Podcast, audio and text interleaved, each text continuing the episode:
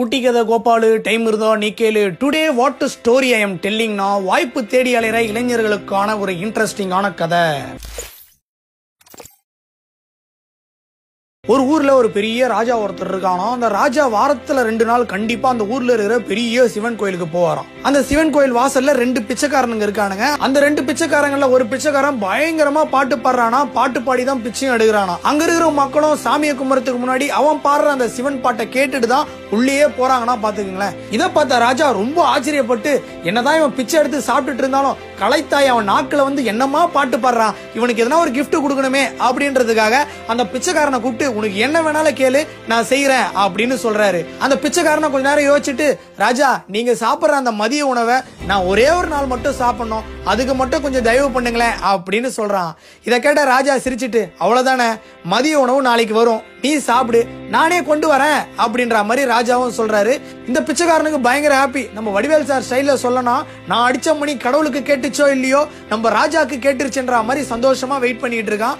அந்த நாள் முடிஞ்சு காலைல விடிஞ்சதும் அந்த பிச்சைக்காரன் எழுந்ததும் எப்ப மதியம் வரும் எப்ப ராஜா வீட்ல இருந்து மதியம் சாப்பாடு வரும்ன்ற மாதிரியே காத்துட்டு இருக்கான். ஒரு மணி வரைக்கும் காத்துட்டு இருக்கான் மூணு மணி வரைக்கும் காத்துட்டு இருக்கான் நாலு மணி வரைக்கும் காத்துட்டு இருக்கான். ஆனா ராஜா வீட்ல இருந்து ராஜா சாப்பாடே எடுத்துட்டு வரல. என்னடா இது ராஜா சொன்னாரு சாப்பாடே எடுத்துட்டு வரலையே இப்ப என்னதான் பண்றது அப்படின்ற மாதிரி யோசிச்சுக்கிட்டே உக்காந்துக்கிட்டு இருக்கான். சரி வா நம்ம அரண்மனைக்கே போய் கேட்கலாம் அப்படின்ட்டு நேராக அரண்மனைக்கு போறான் அங்க ராஜா உட்காந்துக்கிட்டு இருக்காரு. ராஜா இந்த பிச்சைக்காரனை பார்த்ததும் மதிய உணவுலாம் எப்படி இருந்துச்சு? சரி தங்க புதையெல்லாம் எங்க? குதிரை எங்க? வெளியே கட்டிட்டு வந்திருக்கியா? அப்படின்லாம் கேக்குறாரு. ஐயா அந்த மாதிரி எந்த சம்பவமே நடக்கலங்க ஐயா. அதனாலதான் உங்ககிட்டயே வந்து கேட்கலான்னு நாங்க அரண்மனைக்கு வந்தேன் அப்படின்னு சொல்றான். சொன்ன உடனே ராஜாவுக்கு தூக்கி வாரி போடுது. என்னது? உனக்கு மதிய உணவு இன்னும் வரலையா? அப்ப அந்த தங்க புதையல குதிரையும் வந்து சேரலையா? அப்படின்னு கேட்டு உடனே அங்க இருந்த காவலாளிகளை மூணு பேரையும் கூப்பிடுறாரு.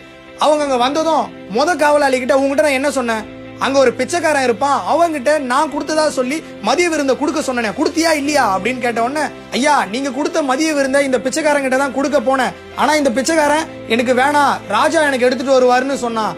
அதுக்கப்புறம் சாப்பாடு வீணா போயிட போகுதுன்னு பக்கத்துல இருந்த இன்னொரு பிச்சைக்காரனுக்கு நான் கொடுத்துட்டு திருப்பி வந்துட்டேன். இந்த விஷயத்த சொல்லான்னு பார்த்தா நீங்க அசந்து தூங்கிட்டு இருந்தீங்க. அதனால நான் ராணி கிட்ட சொல்லிட்டேன் அப்படின்னு சொல்றான். அடுத்து ரெண்டாவது காவலாளிய கூப்பிட்டு தங்க காசு மூட்டையே அந்த பிச்சைக்காரங்கிட்ட கொடுக்க சொன்னனே கொடுத்தியா?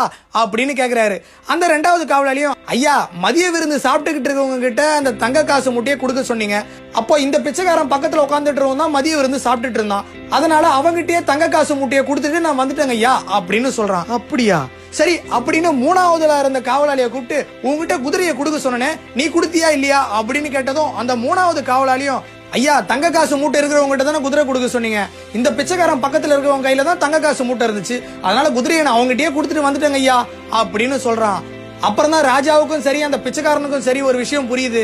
ராஜா கொடுத்த அனைத்து சலுகைகளையும் இந்த பிச்சைக்காரன் பக்கத்துல இருந்த அவன் ஃப்ரெண்டு எல்லாத்தையும் எடுத்துட்டு போயிட்டு இருக்கான்ட்டு அதுக்கப்புறம் ராஜா சொல்றாரு உனக்கு கிடைச்ச அதிர்ஷ்டமும் வாய்ப்பையும் நீ இழந்துட்ட.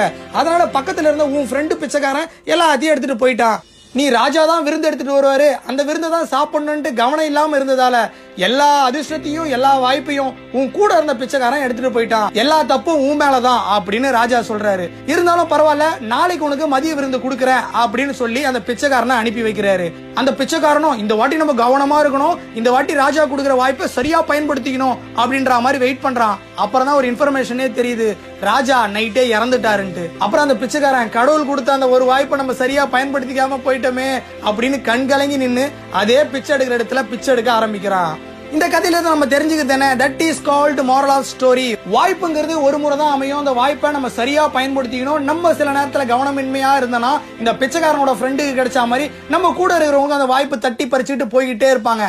அதனால வாய்ப்பு கிடைக்கும் போது இந்த பிச்சைக்கார மாதிரி விளாட்டா இல்லாம அலாட்டா இருந்தீங்கன்னா அந்த அதிர்ஷ்டமும் சரி வாய்ப்பும் சரி வெற்றியும் சரி உங்களுக்கே கிடைக்கும். சான்ஸ் கிடைக்கல சான்ஸ் கிடைக்கலன்னு ஸ்டேட்டஸ் வச்சா மட்டும் போதாது. சான்ஸ் கிடைக்கும் போது சரியா பயன்படுத்தணும் அப்படின்றத தெரிஞ்சுக்கோங்க.